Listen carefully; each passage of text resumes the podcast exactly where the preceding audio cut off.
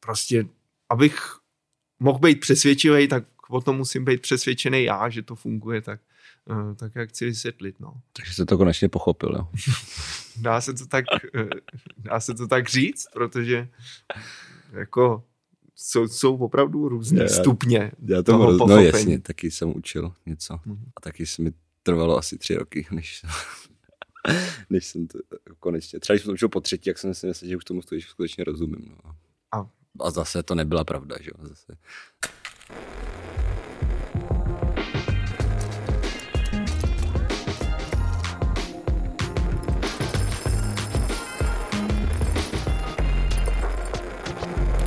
Carboncast, podcast z nejlepší chemicko-technologické univerzity ve středních Dějvicích.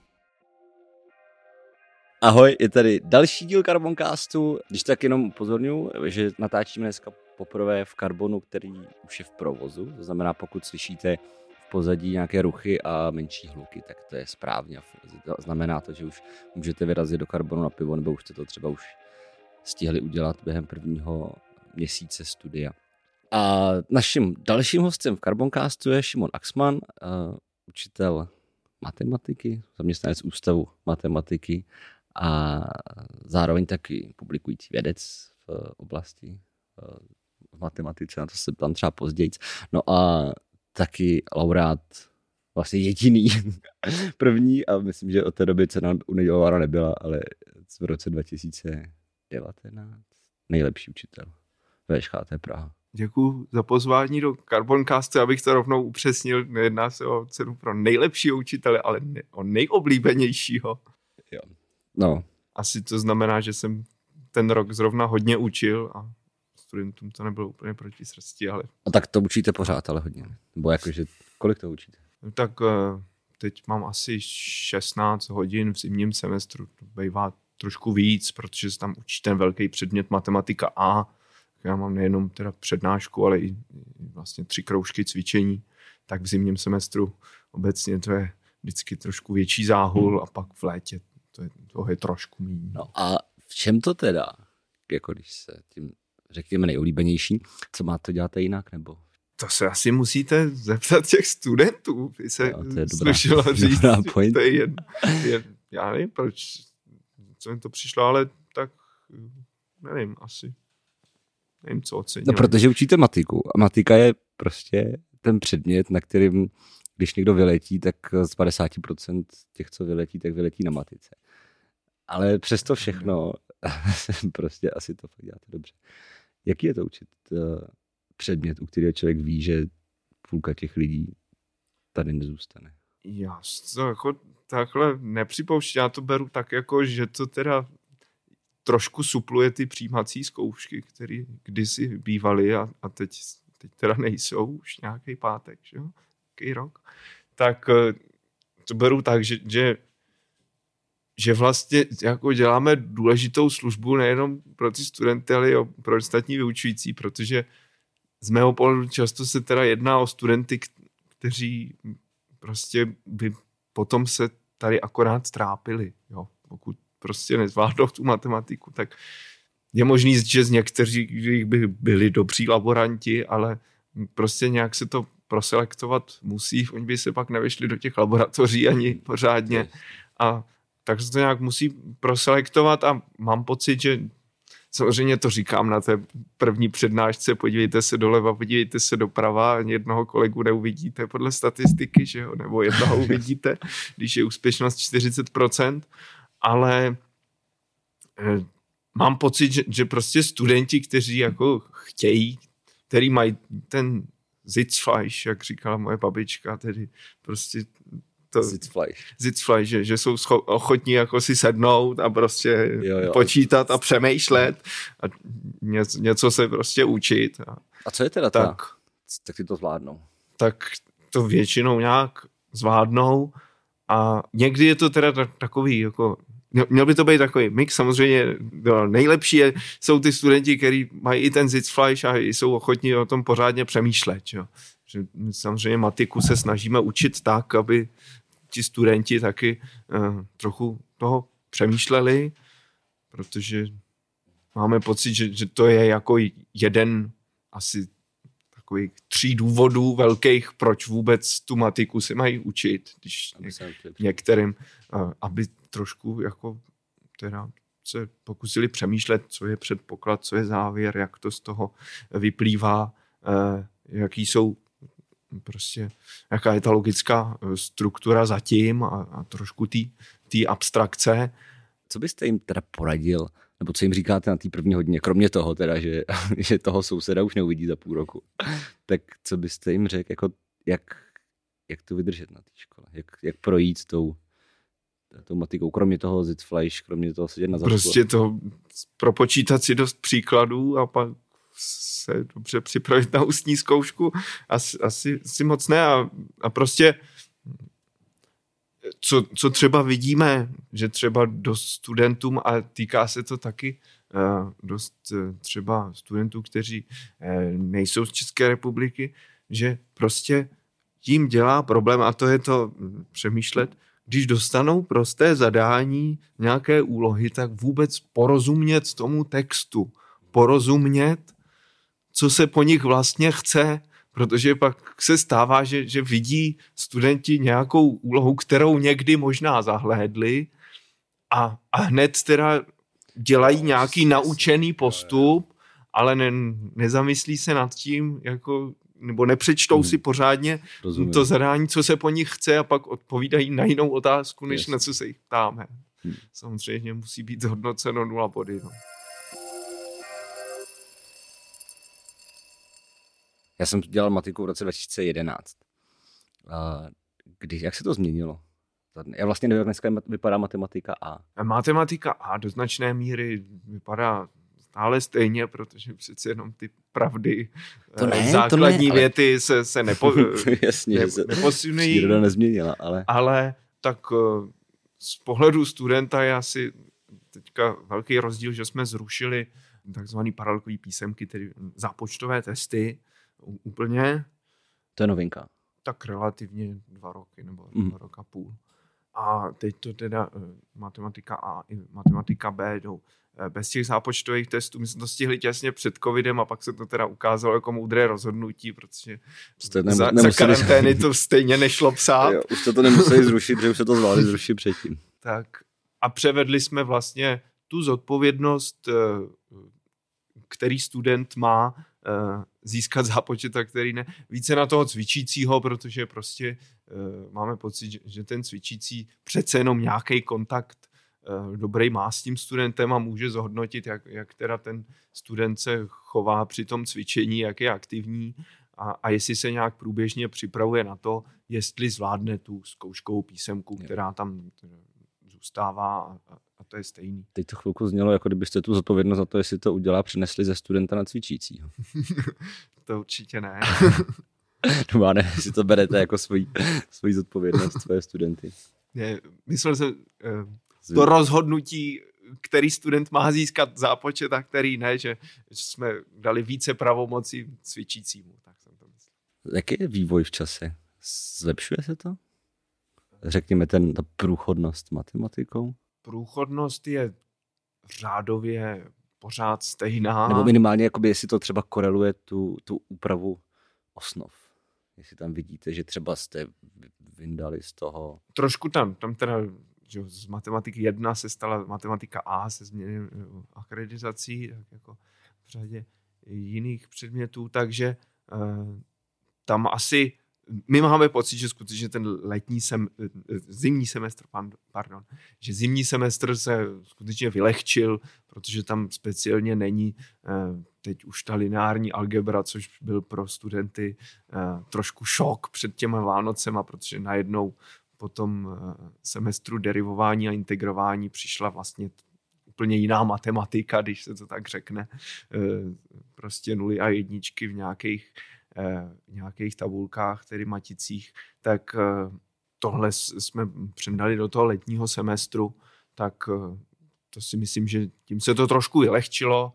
Mám pocit, že velmi lehce se posunuly ty čísla, ale nijak dramaticky. A jak vlastně vás napadlo vyrazit učit na VŠHT? Vy jste z matfizu, že jo? Já jsem z matfizu a bylo to vlastně trochu náhodou, protože já jsem byl na doktorátu a, a pomalu nějak už mi táhlo na 26 a tatínek doma nějak říkal, že jako bylo dobrý, kdybych měl někdy nějakou práci taky, jinou než nějaký studentský brigády. A já jsem, mě prostě nějak napadlo jednou v červnu jako zagooglit uh, asistent na, na VŠHT a prostě to bylo, to musím poděkovat tehdejšímu vedoucímu uh, Danovi Tursíkovi, který prostě nějak seznal, že i když jsem na to vůbec neměl, že ještě jsem neměl PhD a, a to byl bylo výběrový řízení na půl úvazek, já jsem přišel s tím, že bych chtěl čtvrt úvazek, nebo, nebo prostě, že, že ještě dělám doktorát a chci ho dodělat jako v nějakém rozumném čase. Ale tak uh, jsme se domluvili, že, že začnu na zkoušku, na ten čtvrt úvazek a, a prostě nějak se to osvědčilo. Asi, Asi to obou straně mě to za, začalo bavit, eh, to, to poskakování před tou tabulí. A Asi vycítil Dan Turzík potenciál. Asi. Mě by zajímal spíš ten uh, přelom vlastně, protože samozřejmě jako doktorant na matfizu, tak uh, se zajímáte spíš o aplikovanou matematiku, spíš o nějaký jako řekněme pokročilou matematiku. Zatímco vlastně dá, dáte se na učení něčeho, co v matfizu zvládnete v prváku ve dvou předmětech. A... No to uh, zajímavý zvládnout a zvládnout, protože to asi každý, kdo někdy učil, tak to ví, že prostě nějaký stupeň pochopení je nutný pro to, aby jako člověk to vychodil, ten předmět, prošel s ním a nějaký stupeň další je, aby to vysvětlil jen tak u piva spolužákovi, což je mimochodem dobrý typ, jak se učit, že jo? To vysvětlujete no, někomu jeda. dalšímu. A samozřejmě další level, když si máte stoupnout prostě před eh, posluchárnu 30 lidí a, a nějakým to, to vysvětlit, tak uh, myslím, že trochu to taky vyžaduje jako si to prostě přečít znovu a opravdu se zamyslet, jestli tomu rozumím úplně na cimpr camper a Jasně. jestli mm-hmm. prostě, abych mohl být přesvědčivý, tak o tom musím být přesvědčený já, že to funguje tak, uh, tak jak chci vysvětlit. No. Takže jste to konečně pochopil, jo? dá, se to tak, uh, dá se to tak říct, protože jako jsou, jsou opravdu různé já, stupně já to toho roz... No jasně, taky jsem učil něco. Mm-hmm. A taky se mi trvalo asi tři roky, než než jsem to konečně. Třeba když jsem to učil po třetí, jak jsem si myslel, že už tomu skutečně rozumím. No. A, a zase to nebyla pravda, že jo. Zase, zase pořád tam bylo co objevovat. No, se snažím jako asi po, pořád jako zlepšovat vždycky, když kouknu na tu přednášku, tak člověka pak někde ještě na nějakou procházku a přemýšlí si o tom, tak třeba ho napadne, jak to teda těm studentům dát zase ještě jinak trochu. Co třeba teď vlastně za poslední dva roky, tak eh, ta výuka byla úplně jiná než těch předchozích šest let. Teď zase snad zůstaneme ve, ve prezenčním režimu. Dáli Bůh. A, Dáli Bůh. a to, hygienická stanice. Vzali jste si, nebo vzal jste si něco z toho, právě z toho roku a půl online? Co jste zase teď převed do, do prezenční formy? Tak my, my jsme samozřejmě natáčeli, že, kolegyně natáčela přednášky, já jsem natáčel nějaký řešený příklady, tak to zase je další stupeň pochopení, když ještě člověk ví, že to bude zaznamenaný ne na věky a, a ne, že jenom těch 100 studentů, co je v té posluchárně, to uvidí, ale možná i další roky si to někdo opustí, tak člověk ještě víc váží slova, a, aby to bylo nějak přístupný těm studentům a přitom, aby to bylo jako pravdivý možná člověk pak víc ocení to, že může vidět ty studenty naživo a může si jakoby využít tu reakci, která od nich jde a, a vnímat to, jestli to chápou a jak, jak to chápou a jak, jak moc to chápou a co pro ně je třeba složitější a co, co je pro ně banální a není potřeba se s tím združovat, protože Jasně, člověk natáčí video, tak prostě mm. tu zpětnou vazbu nemá. A vidíte to i na těch studentech, že jsou teď, že chodí radši, rádi do školy nakonec? Myslím, že asi, asi jo, no, tak ale... No vlastně jsou vždycky prváci, tak oni mm-hmm. prváci vždycky chodí jsou, rádi. Prváci jsou vždycky nadšení. Hmm. Jak se vám tady líbí na VŠHT? Je to, myslím, cítíte se tady jako naplněný? Jo, určitě s, s, s tou výukou, určitě mě to já, to, ne, já jsem to spíš ale... myslel jako v rámci, protože ústav matematiky na v chemicko-technologické škole je vlastně jako zejména výukový, nebo jak to říct, katedra učitel, učící. Jo. Ta pedagogická zátěž Pedagogická, je tam velká, děkuji. ale snažíme se teda samozřejmě dělat i vědu, protože to po nás i vedení eh, chce logicky a je to tak správně.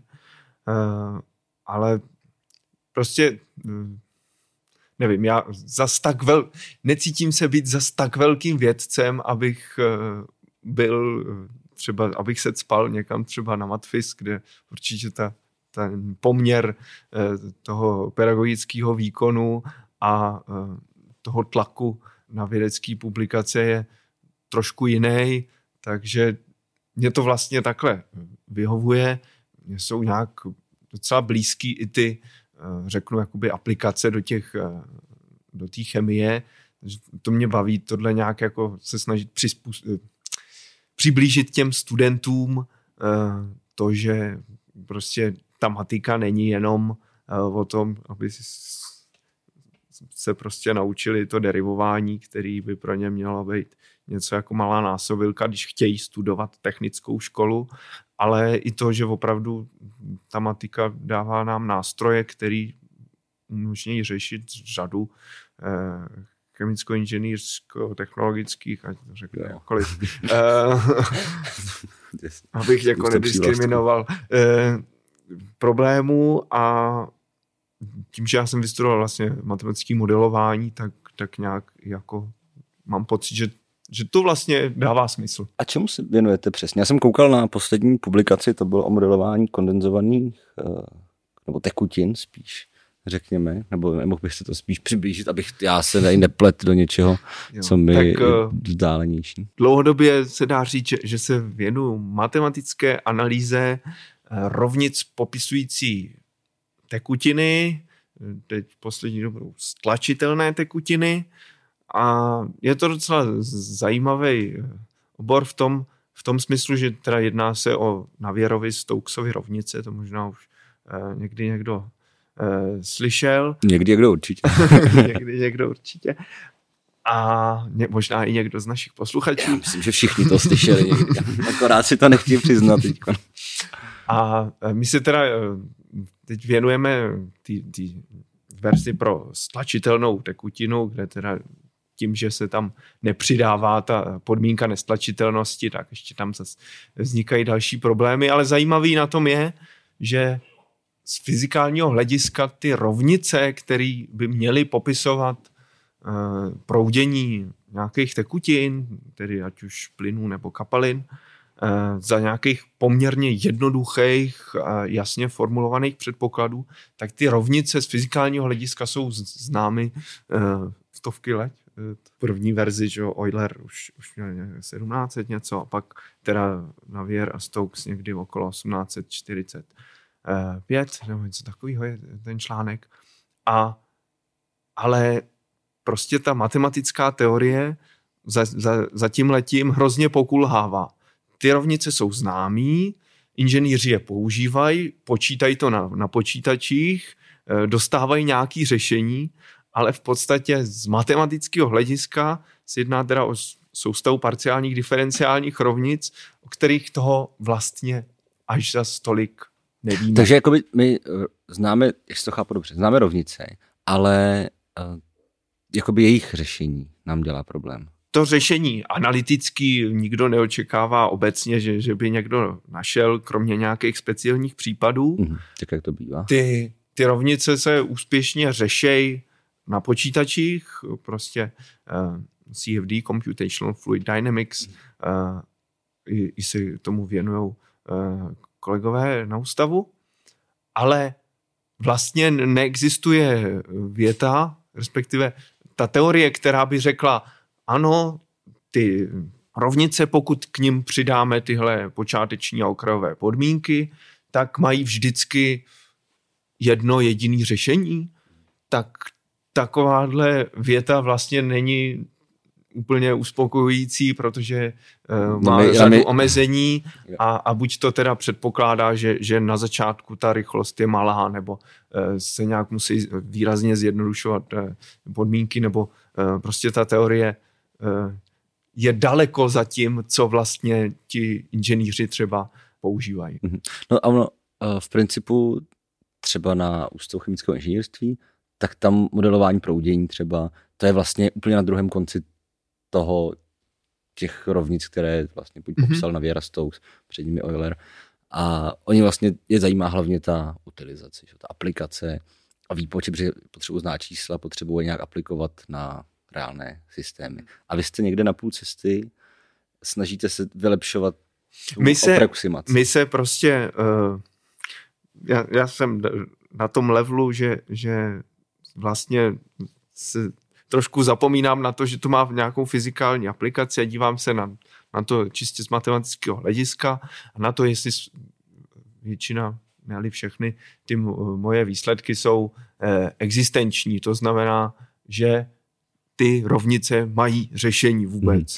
A je teda, to je vůbec zajímavý, že, že teda takovýhle výsledek se dá opublikovat, ale prostě ten důkaz eh, typicky třeba má, má 40 stran eh, hutného textu a ten aparát, který teda eh, teď byl speciálně pro ty stlačitelný, hodně ho teda posunul francouz Lyons na přelomu tisíciletí a, a po něm tady na, silná komunita z Prahy. Asi zmínit eh, Eduarda Fajrazla, který výrazně teda přinesl něco nového eh, do té teorie a umožnil vlastně eh, se přiblížit trochu blíž tomu, jak skutečně ti inženýři používají ty rovnice s těma předpokladama a s tím důkazem, že to řešení, který dostávají ti inženýři, tak, takže jako má nějaké opodstatnění a že, že by to teda mohlo být řešení těch rovnic. My si od toho jakoby slibujeme, když, když chceme být trošku jako zletní a, a neříkat jenom, že to je jako fajn výsledek z matematického hlediska, protože to je zajímavý a baví nás to jako hmm. zjišťovat eh, za jakých předpokladů a, a pro jaký modely teda, protože eh, se zabýváme, nezabýváme jenom tím samotným modelem proudění, ale třeba v tom posledním článku jsme k tomu přidávali to, že eh, jakoby uvažujeme chemicky reagující směs, to znamená, že tam přibyde x dalších rovnic pro ty jednotlivé uh, Jasně, složky. Přeměna, uh, tak uh, my si od toho slibujeme, to je nějaká hrozně rozvitá věta, uh, my si od toho slibujeme... Já myslím, že všichni se pořád drží.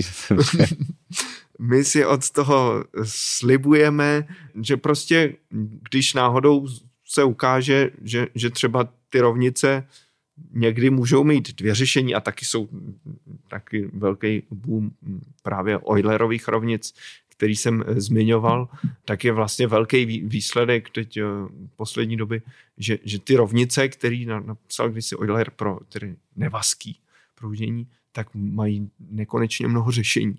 A teď vlastně jak správně vybrat z teoretického hlediska to správné řešení, který teda je fyzikální, tak vlastně se ukazuje, že ten model, který jakoby se dlouhodobě používá, tak vlastně, že samotný ty rovnice, které se používají, tak nestačí na to, aby ten, ten vývoj v tom čase měl jednoznačný řešení, což je teda docela zajímavý a překvapivý a, a vlastně to vrhá no, nový jako světlo na, na to, co, co dělají ti počtáři, když, když potřebují prostě najít nějaký, chtějí nějaký pěkný obrázek, chtějí vidět to proudění, tak když jenom řeší ty, ty rovnice, tak že, že možná by se měli trošku zamyslet, jestli Jestli, to, jestli to je v pořádku ten model a jestli, jestli, rozum, jestli není rozumný třeba tam přidat nějakou další podmínku.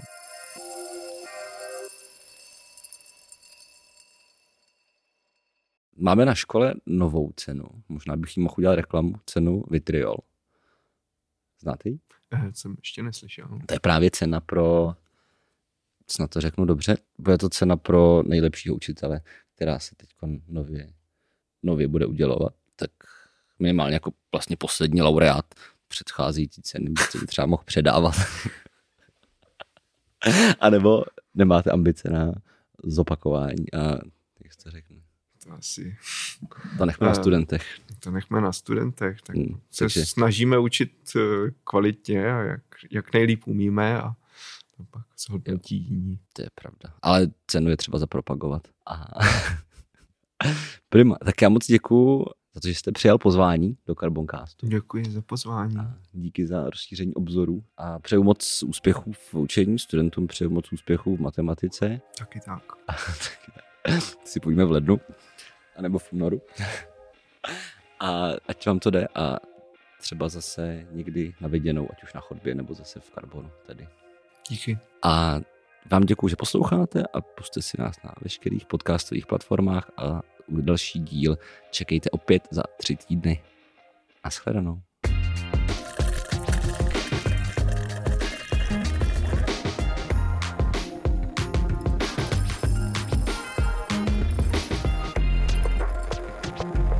Carboncast, podcast z nejlepší chemicko-technologické univerzity ve středních Dějvicích.